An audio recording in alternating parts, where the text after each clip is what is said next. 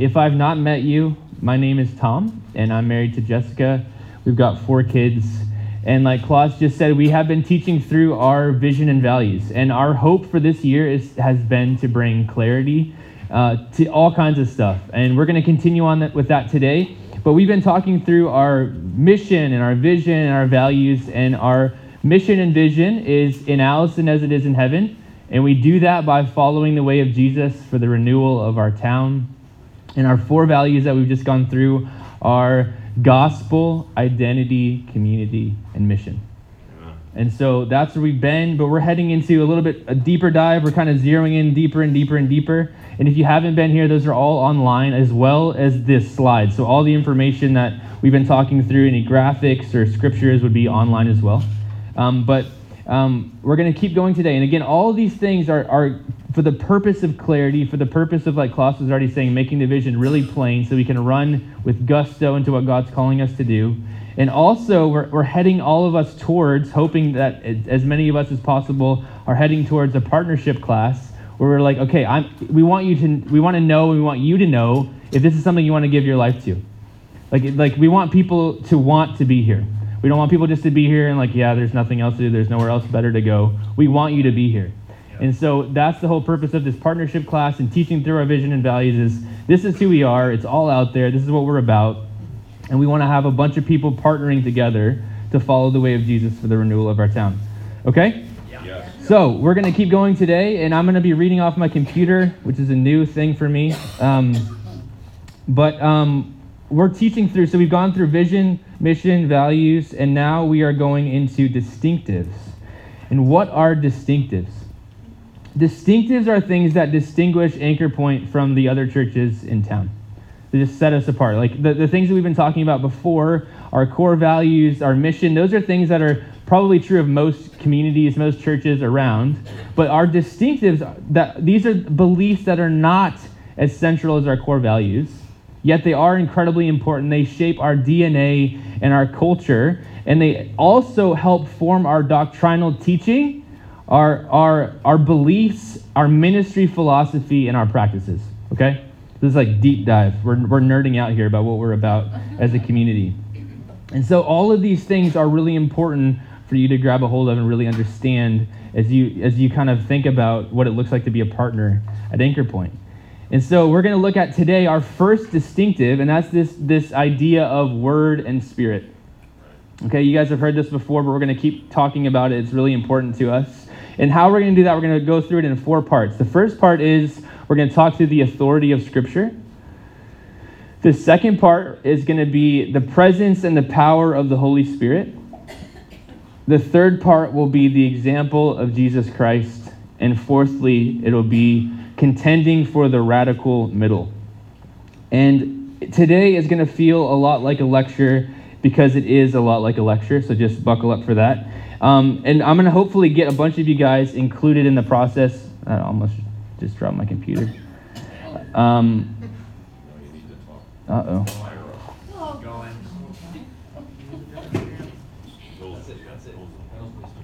There we go. Everyone okay? Okay. All right, we're good. There's going to be a lot of scriptures and stuff, so I've actually asked Tian if it's okay. We're going to actually, I'm going to get you guys to read some of the scriptures out so you stay engaged, okay? Okay, so be ready. Thanks, Carrie. Coming from a teacher, I take that as a compliment. So again, authority of Scripture, presence and power of the Holy Spirit, the example of Jesus Christ, and contending for the radical middle of this idea of the Word and the Spirit. Okay? Yeah. Let's pray, and then we'll get going. So, Father, we are grateful this morning for who you are and for the reality that we get to come into your presence through what Jesus has done. And I just want to take a second just to kind of gather my thoughts, Lord, and just for us too, and just invite you to come, Holy Spirit. Come, Holy Spirit. Fill this place. We need you, and we yield to you in whatever you want to do this morning. We ask that, like what's already been encouraged and exhorted this morning, that we would leave here changed. We thank you that what Pop said is true. What you love us just the way we are, but you love us too much to leave us that way. And so even as we talk about this idea of Scripture and Holy Spirit's power, that those things would transform us more into the image of Jesus. Yes, Lord. We love you, and we pray this in Jesus' name. Amen. Amen. We spoke at the beginning of our series, guys, about the whole idea of Scripture and that Scripture itself defines reality. And the story of Scripture is the story of heaven on earth being ripped apart into heaven and earth, and God's glorious mission to reunite these two realms. That is the story of the Scripture in a nutshell. Or how we explain it is God's rule coming to God's place, or heaven and earth coming back into oneness or union, or God's kingdom come.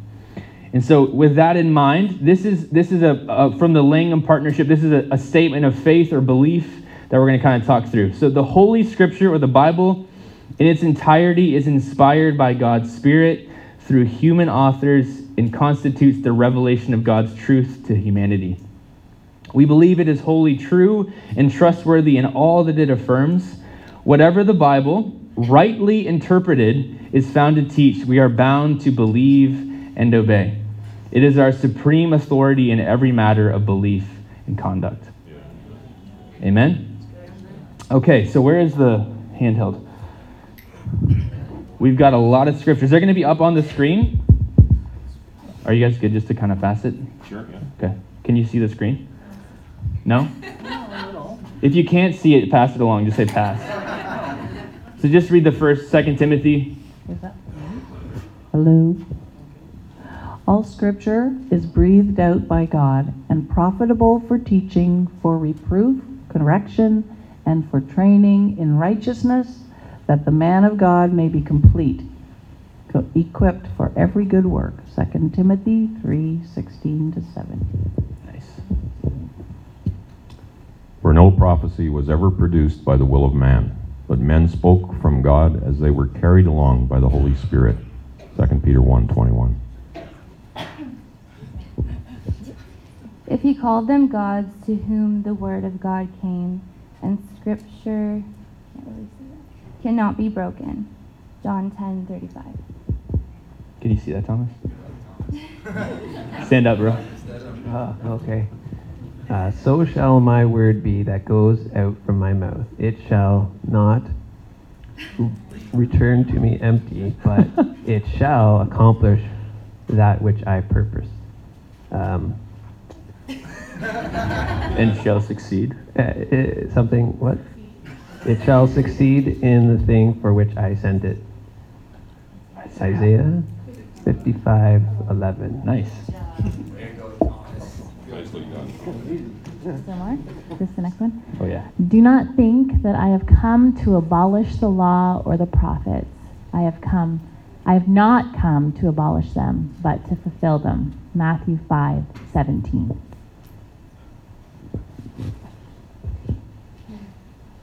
For since, in the wisdom of God, the world did not know God through wisdom, it pleased God through the folly of what we preach to save those who believe it. 1 Corinthians 1:21.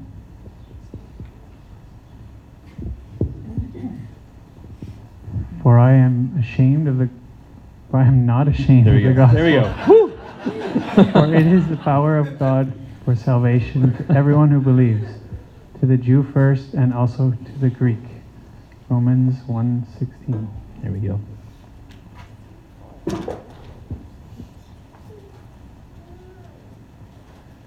Oh gosh. That the God of our Lord Jesus Christ, the Father of glory, may give you the spirit of wisdom and of revelation in the knowledge of Him, having the eyes of your hearts enlightened, that you may know what is the hope to which He has called you, what are the riches of His glorious inheritance in the saints.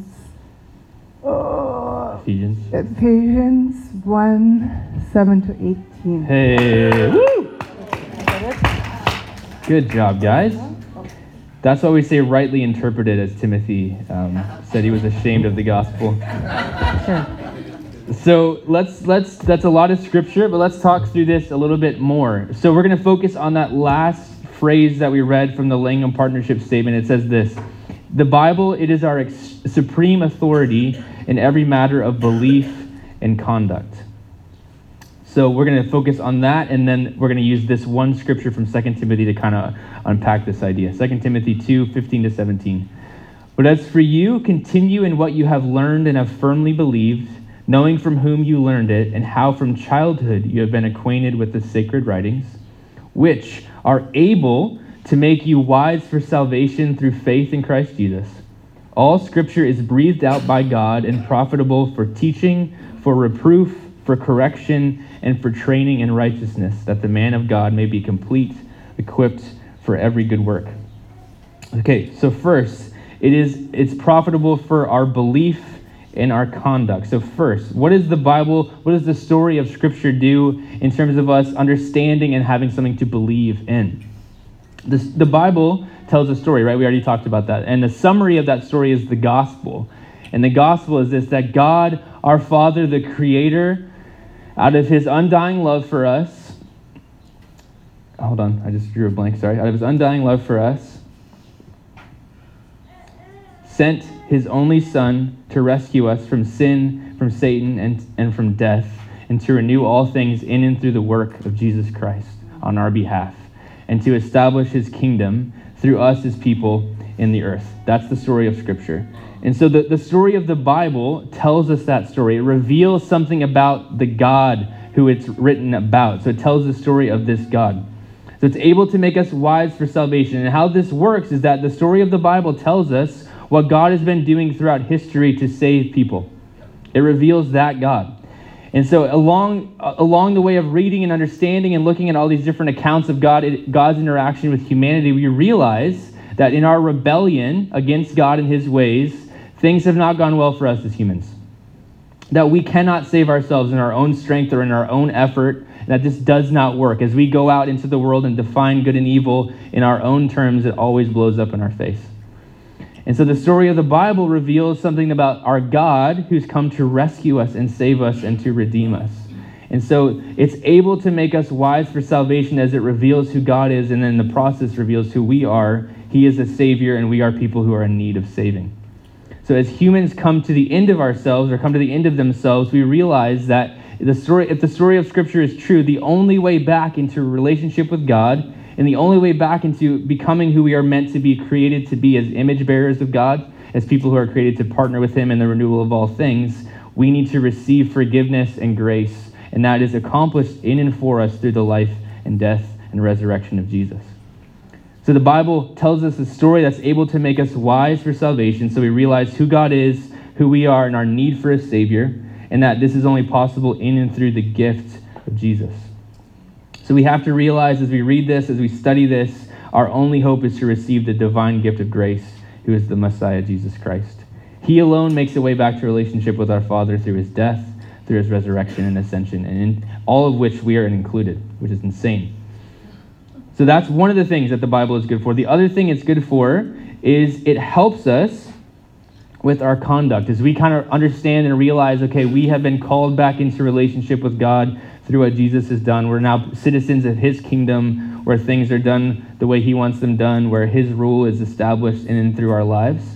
So it's useful for these things. As we think about belief, okay, we understand who God is and who we are, and there is a new way we need to act and behave and live and see the world, and that's the other thing the Bible is helpful for.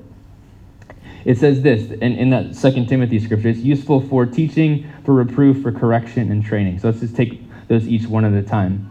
Teaching is just this. It's telling you things you did not know before, just about how the world works, how things are, that it's actually best to be last in the kingdom. It's better to be last than to be first. We're learning new things. It's for reproof, which means it gets in your face about things you say you believe but don't live consistently with. I need some of that. It's good for correction. It points out the ways you're living in a destructive or unhelpful manner, and that affects you and other people around you. And then finally, it's good for training in righteousness, which is teaching what it looks like to be fully human and fully alive to God and to one another. So I think that's good. We should kind of come under that authority of the Scripture. So it's good for belief. It's able to make us wise for salvation through our faith in Jesus Christ. It helps us realize how to be human as we look to the example of Jesus and also to the writings in the Scriptures about teaching and reproving us, correcting us, and training us. All of this helps us live life in the kingdom of God. Okay, that's point one. Done. You guys doing okay? Yes. A lot of facts, a lot of stuff. The next point is the presence and the power of the Holy Spirit. And all these things we're teaching, guys, we're really intentional about the continuity of things, that we believe things kind of stack on top of each other. Come on in, guys. Find a seat. Yeah, man. That there's a way that this makes sense. So even when we're talking about the presence and the power of the Holy Spirit, we're talking about that because we believe in the authority of Scripture. Okay, so we believe that the Scriptures teach us about the presence and the power and the necessity of the Holy Spirit.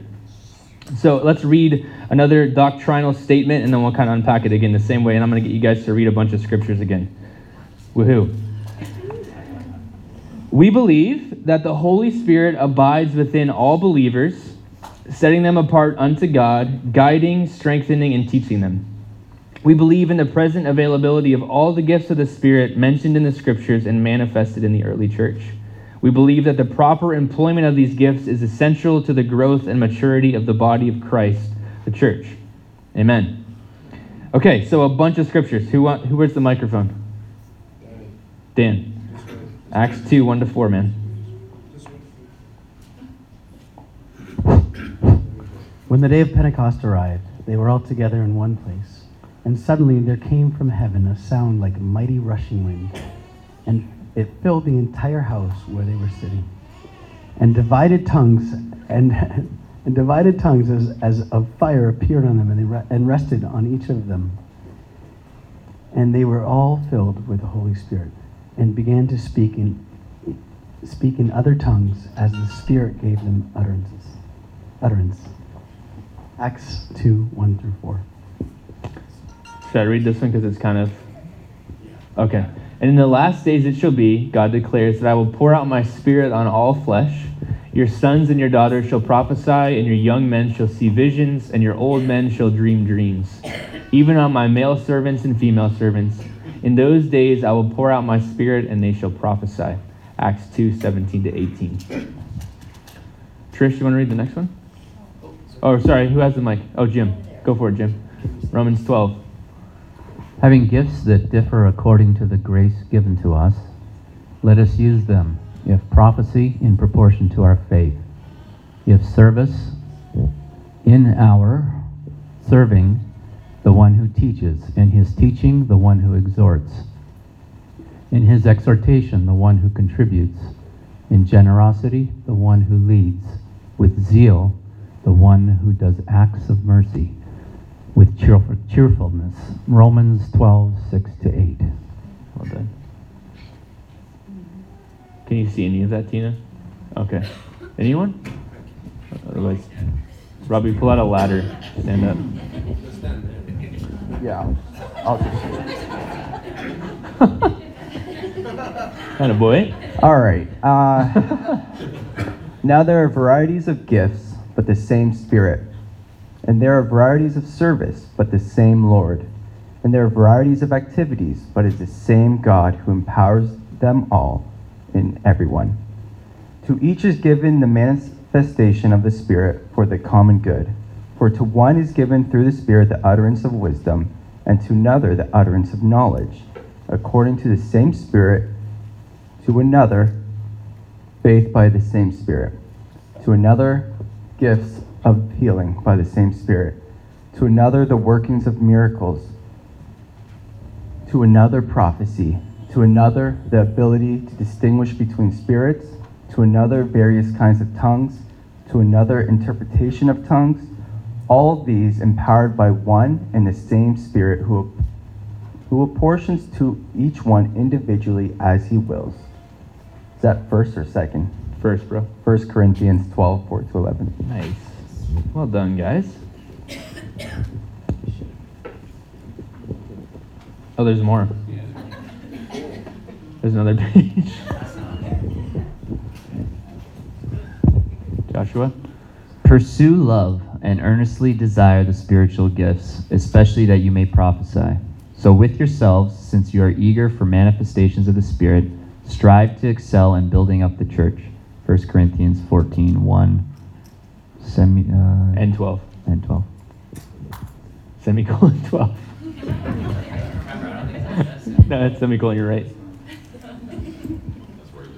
And he gave the apostles, the prophets, the evangelists, the shepherds, and teachers to equip the saints for the work of ministry, for the building up of the body of Christ. Ephesians 4:11-12. John's just going to look it up so he doesn't have to do the 1 Peter 4:10-11. 4:10-11. Amen. Please read it in the original Greek. Oh, yeah, I'll get right on that. Right, thank you. Each one should use whatever gift he has received to serve others, faithfully administering God's grace in its various forms. If anyone speaks, he should do it as the one speaking the very words of God.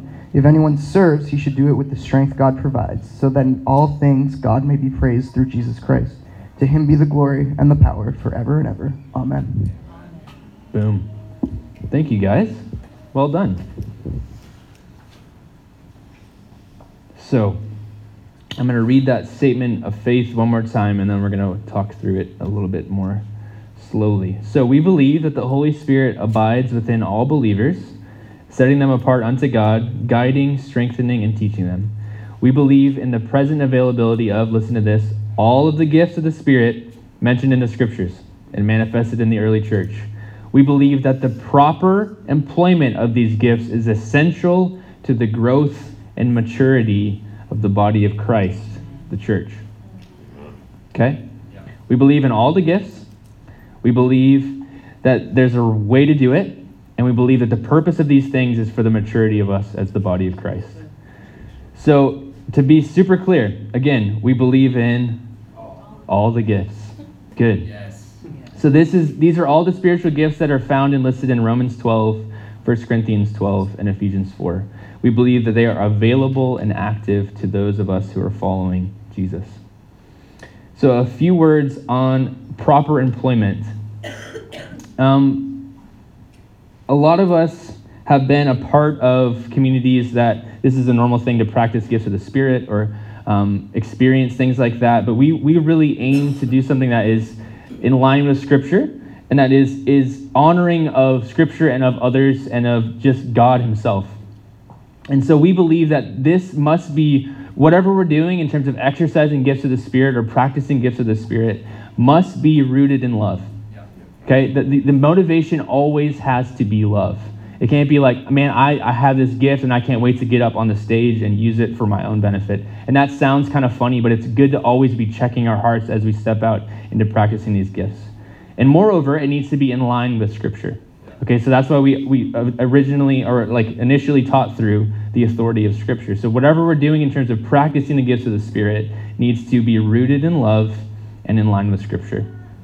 So there's a way in which we do things. The next thing about proper employment is that how we practice this, it's not always going to be so perfectly clean and neat and tidy, but it needs to be done decently and in order. And that's what Paul instructs the church in Corinth to do as well. We practice these gifts of the Spirit decently and in order. And that, again, is the basis of that is these things being rooted in love and in line with Scripture. And ultimately, the point of these gifts, the proper employment of these gifts, will build up the body, you guys, the church, and it will ultimately point us towards who? Jesus. It will point us towards Jesus, not towards the person who's sharing the gift of the Spirit. Okay? These have a purpose, though. It's not just so that we have an entertaining and fun service, although it does help. It's encouraging, and it does build us up when we do have gifts of the Spirit functioning in our community and in our meetings. But the purpose of these things is for Christ to be formed in us. That it's for our growth and for our maturity as followers of Jesus and for us as a bunch of followers of Jesus who make up a community or a church. So the desired outcome is not quantity. It's the desired outcome is Christ being formed in us. What this does is we need to partner with the Holy Spirit, and it equips us for the work that we've been initially created to do, which is to partner with God in the renewal of all things. So this helps our ministry of renewal and also our ministry of and mission of sharing the gospel and evangelizing. This also, as we step out in this in a healthy way, in a way that does honor Scripture and is rooted in love, it ultimately will point us to the risen King Jesus. And in doing so, it'll keep us rooted and understanding that He is the source of all this, which keeps us humble. It's not like, man, I get the greatest prophetic words. I just find them inside myself, and then I share them, and then everyone loves me, and it's amazing. It's that, okay, I'm growing and I'm maturing. I'm becoming more like Jesus. And His Spirit is on me, it's in me, and He's sharing something with me that is going to build up and encourage other people. It's rooted in love, it's in line with Scripture, and that keeps us humble, okay? So that is all how we're going to be practicing those gifts of the Spirit. So that is great. We probably all would say, yeah, that's amazing, I love that, I want that. But the example we look to in all things is who? Jesus. Man, you guys are on it today. So Jesus He's the perfect representation of the Father, right? When we're wondering about what is God actually like, we read the Old Testament and we're like, who is this God and how does this make sense? Jesus is the exact representation of the Father. Yeah. Okay, so that's beautiful, but the other incredible thing God did in sending Jesus is He also revealed to us what it looks like to be fully human. So we look to Jesus as our example of what it looks like to be a human being. So we can't use the excuse of, that was Jesus. It's like, no, that's what we're being formed into. That's who He wants to see reflected in your life specifically and uniquely. That's right. So we are looking to Jesus as our example of what God is like and also as our aspiration of what we can be like as human beings. Jesus' treatment of the Scripture, how Jesus saw the Bible, is incredibly important. And of course, Jesus didn't have the 66 books of the Bible that we have now, but He did have the Torah. He did have the Torah. He had a New Living Translation, but he had the Torah. And he had the Tanakh. So he was studying, he was immersed in the Scriptures, the story of God. Jesus was immersed in that. And I've had various struggles with certain things in the Bible. Like, what the heck is this? How does this make sense? How do we practice this? How does this have any relevance in today's world? And all kinds of questions I'm sure none of you have had. But the thing that's kind of settled my heart is, okay, Jesus respected the Scriptures. Okay, if I want to be a follower of Jesus, how He saw the Scriptures is important, and I need to kind of somehow work this through, somehow process this, and again, look to Him as my example. Andrew Wilson wrote a really great short book that's on our recommended reading list, and this is from the intro of that book, and I think it sums up what I was just trying to share. He does it way more succinctly. Ultimately, you see, our trust in the Bible stems from our trust in Jesus Christ, the man who is God, the King of the world, the crucified, risen, and exalted rescuer. I don't trust in Jesus because I trust in the Bible. I trust the Bible because I trust in Jesus. I love Him, and I've decided to follow Him. So if He talks and acts as if the Bible is trustworthy, authoritative, good, helpful, and powerful, I will too, even if some of my questions remain unanswered or my answers remain unpopular. Pretty good, eh?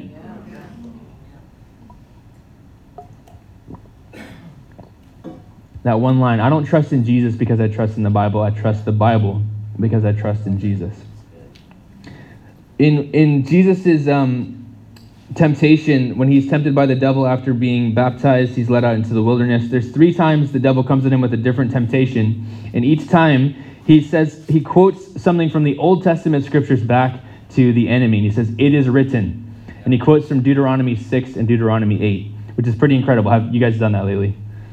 No, okay, me neither. But he does it 3 times. So in that, he's affirming that there's something going on here that we need to pay attention to.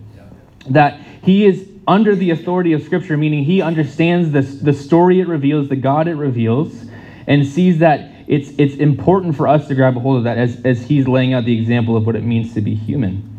Jesus affirms the sufficiency, the coherency, and the authority of Scripture in this exchange with the enemy. He ultimately comes out victorious in that. And we also see, we read this Scripture earlier, that Jesus did not come to abolish the law and the prophets, but to what? Fulfill them. So Jesus, again, he's not saying, hey, throw out the whole entire Bible. I'm here now. I'm on the scene, whatever. He's saying, listen, all of this is really incredibly important. And of course, I've come to establish a new kingdom and a new covenant and all this stuff. But this story, the way that God reveals himself is incredibly important. We need to come under the authority of Scripture. Jesus was, of course, anointed. He was the anointed one. He was the one who walked perfectly in the presence and in the power of the Holy Spirit. I love one theologian says, Jesus always gave the Holy Spirit a green light. Always. Whatever the Holy Spirit was leading him to do, he's like, yes, let's do it. You have a green light. All throughout Jesus' ministry, we see evidence of the Spirit's power and of the Spirit's presence. As Jesus speaks prophetically, as Jesus heals many people, as Jesus works miracles, as Jesus had incredible words of knowledge, all this points to the power and the presence and manifestation of the gifts of the Spirit in the life of Jesus. So again, in summary, Jesus is our example and the one to whom we have apprenticed ourselves, right?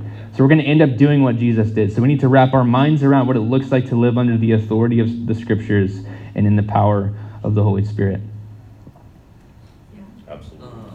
Point number 3 is done. Number 4, last point, contending for the radical middle. So you guys have heard us use this phrase before, and the summary is this, that we're all from radically different backgrounds, would you say? Church backgrounds, family backgrounds, church experience, family experience, all kinds of different stories are made up in this room. And so whatever we bring to the table in terms of understanding God and understanding one another, we always have baggage or lenses that we see things through. Is that fair? And so what we're working for and what we're contending for is something that we as we're working through this, as we're realizing and recognizing, okay, how I see the world is continually being reformed and reshaped as I live life in God's kingdom under His rule and His authority, that there is something that we're contending for in terms of this idea of the Word and the Spirit. And it's not that they're at odds with one another, it's that we need both. We want the radical middle of both of these things. Unfortunately, a lot of us have experienced the far ends of both of these ideas, the authority of Scripture and the power and the presence of the Holy Spirit.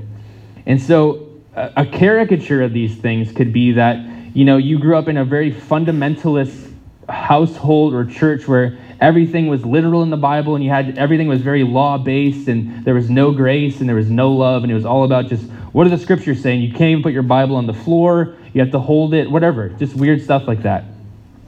Or maybe you grew up in an environment where the Bible was just treated as like, yeah, it's okay. It's no big deal. I more so go off my feelings and kind of, you know, God saved me, so I can just basically do whatever I want. There is no real authority in your life. Or you could, with the same thing with the gifts of the Holy Spirit, maybe you grew up in a church that was cessationist, where those gifts were not even approached as something that could be possible today. That's the environment I grew up in, where the gifts had ceased with the last apostle, no more healing, no more prophecy, everything was contained in the Scriptures, and that was it. Or maybe you're from the other end of the spectrum, where the crazier the better. You know, you're swinging from the chandeliers, and that's a good, you know, prayer meeting, whatever. But so we joke, but the idea here is that the abuse of these things, whether the abuse of the authority of Scripture or the abuse of the gifts of the Spirit, and it's done in an unloving way or a way that is completely chaotic, that does not negate the use of these things. So the abuse of these things does not negate the use of these things. And what we're going for as a community, as Anchor Point, is we're contending for the radical middle of both of these ideas. So we could become incredibly gullible about things, we could be incredibly gullible and think everything that pops into our mind must be God. It's got to be God. So we just go for everything, or we could become incredibly cynical and think, okay, God would never speak to me or through me. Everyone's crazy that thinks that's true. Or we could contend for the radical middle. And we could say this, we want to earnestly and intelligently pursue biblical authority and accuracy, as well as experiencing the power and the presence of the Holy Spirit, but earnestly and intelligently. Not in a place of being gullible or in a place of being cynical, but we want that radical middle.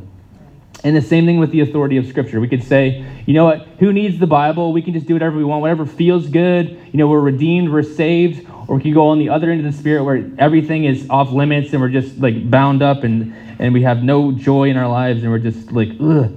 Or we could contend for the radical middle. And we could earnestly and intelligently pursue biblical authority as well as accuracy, as well as experiencing the power and the presence of the Holy Spirit. My vote is for the middle. Amen. That we contend for, that we fight for, that we call one another out and into the radical middle of both of these ideas. And in that, we see That's what we see it revealed in Scripture, we would say. As we look at the New Testament church, as we look at the life of Jesus, they had this radical middle happening where the word of God was spreading, it says. And there were also incredible gifts of the Spirit, miracles happening, but it was both and, not one or the other. Right. Andrew Wilson, again, summarizes this whole idea of word and spirit this way. With the word, we are committed to the absolute authority and accuracy of Scripture, even where it flies in the face of ecclesial tradition, contemporary culture, or intellectual fashion. And spirit, we are committed to experiencing and not merely believing in the presence and power of the Holy Spirit today, eagerly desiring spiritual gifts, and especially prophecy, taking the book of Acts as a vision of what church life can be rather than a record of what it once was, and pursuing the baptism in and filling with the Holy Spirit. That's what we're going for. A little sneak peek, we're going into the book of Acts next as a community, so get psyched for that. So this is something that we want to contend for, guys, like I said, in all of our ministries and all of our meetings together, so Sunday mornings, community groups, but also just in your everyday life, that we want you to be studying the Scripture, that we want you to be under the authority of Scripture in your own life, in your own apprenticeship to Jesus, but also when we come together. So it shouldn't be crazy or bizarre that when we come together for community group, someone says, man, this week I was reading and I realized what I was doing with my life was completely unhelpful to myself and to the people around me. Oh man, crazy. You were corrected through reading the Scripture. What? Or man, I had a crazy dream and I ended up sharing it with my coworker and it somehow confirmed something that they were struggling with, and I got to talk about Jesus. Incredible. Yeah. Normal life. Or when we come together on Sunday, when we feel like God's speaking something or stirring something, someone comes up here and in a decent and loving way, in a way that's rooted in the Scripture, shares a prophetic word that ministers to a bunch of us, and God moves powerfully. Or when whoever's up here teaching from the Scriptures, there's this call to coming under God's authority again and coming back and realizing, okay, man, I'm saying I believe this thing, but it is nowhere near to be found in the way I actually live my life, where we've been reproved by the Scriptures. We want both of these things happening, because that is the point where we're being formed and shaped into mature followers of Jesus. So this morning, in response, we've got a couple things just kicking around in our hearts and minds probably. So with the authority of Scripture, I don't know where you're at. This is something that I think we all could grow in understanding and coming towards that radical middle. We need to allow God and His story to redefine good and evil and reality for us. So that just means simply we need to be immersed in the Scriptures. We need to be reading as often as we can, just getting in touch with what God has actually done throughout history and making us wise for salvation through faith in Jesus Christ, right? We need to read and allow it to teach us and to reprove us and to correct us and to train us in righteousness. But that requires us actually being in the Word ourselves. If all you're getting in terms of understanding and studying the Scripture is right here, right now, it's not enough, okay? So I would encourage you, find a Bible, read it, get into it, like download an app, whatever that looks like. And for us as a community, we need to continually be submitting ourselves to the God who's revealed in this story and aiming towards and working towards the conduct that He's asking us to live with in the kingdom of God, okay? So that's all found in the authority of Scripture. So I don't know where we're at with that. And I'm just going to pray for us again at the end of this, but just some things to think through. And I haven't felt like a strong urge like this in a while, but I felt like this morning we're going to be praying for people to be filled with the Spirit. And I have a couple quotes. One's from Billy Graham, and one is from Simon Ponsonby. And so I'm just going to read them and then just say a couple words. So, everywhere I go, I find that God's people lack something. This is Billy Graham. He's been all over the world, obviously. They are hungry for something. Their Christian experience is not all that they expected, and they often have recurring defeat in their lives. Christians today are hungry for spiritual fulfillment. The most desperate need of the nation today is that men and women who profess Jesus be filled with the Holy Spirit. Billy Graham.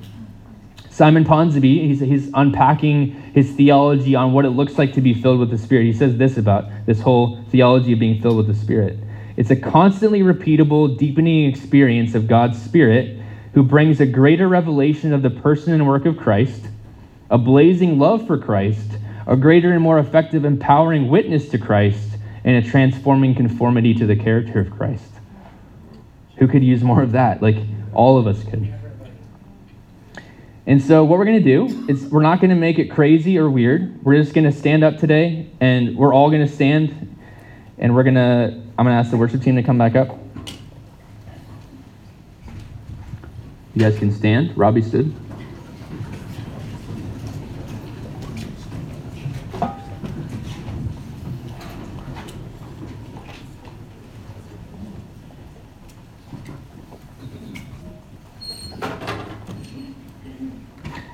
And what we're going to do, if you're here today and you feel like, yeah, I would love to have a fresh filling of the Holy Spirit, I would just encourage you, that we're going to keep it super simple. We're just going to put our hands out, open them up.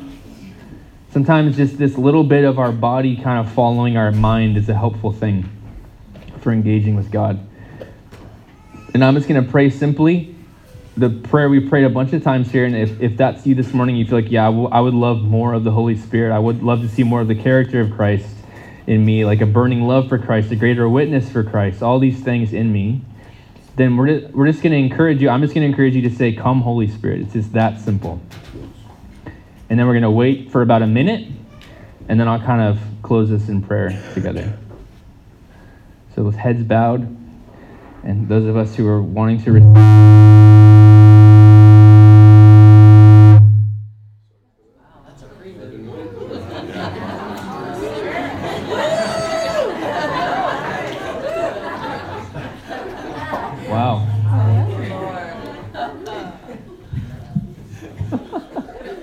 I can't actually hear right now, but God could be speaking, and I would have no idea. But oh man, good to laugh. So Father, thank you. Come, Holy Spirit.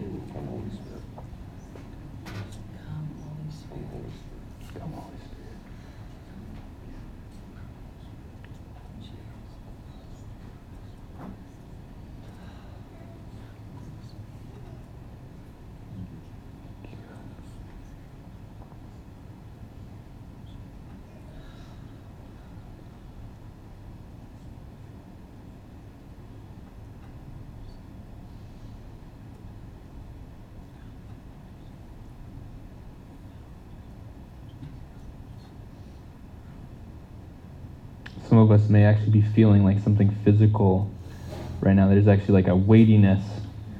Could feel like that. That's a good thing. That's God's Spirit resting on you.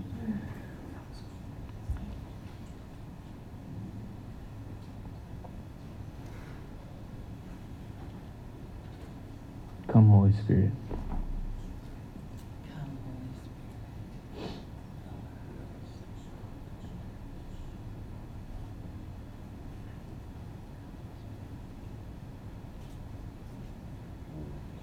Father, we're grateful this morning that you are a Father who delights in giving good gifts to his children.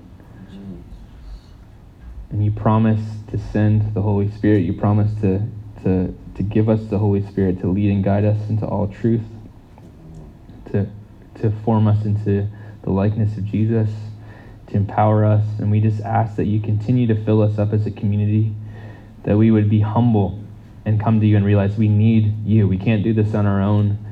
We can't fulfill the mission or our purpose or our vision or any of these things without being filled with your Spirit. Yes. And so we ask you just to keep doing what you're doing, Lord, as we keep moving into just to worship together, as we sing and respond with our voices and our hands and our minds. May we be focused on you, Jesus. And we are open to you speaking to us, and whatever that looks like today. We want to hear from you. We want to go where you're going. We want to yield to you. We want to come under your authority, Jesus. And we want to come under the authority of the Scriptures and be a people who's formed by the story of God and empowered by the Spirit. So we're grateful for laughter. We're grateful for your word. We're grateful for... a place where we can hunger and thirst for you and where you meet us. We love you, and we pray this all in Jesus' name. Amen. Amen.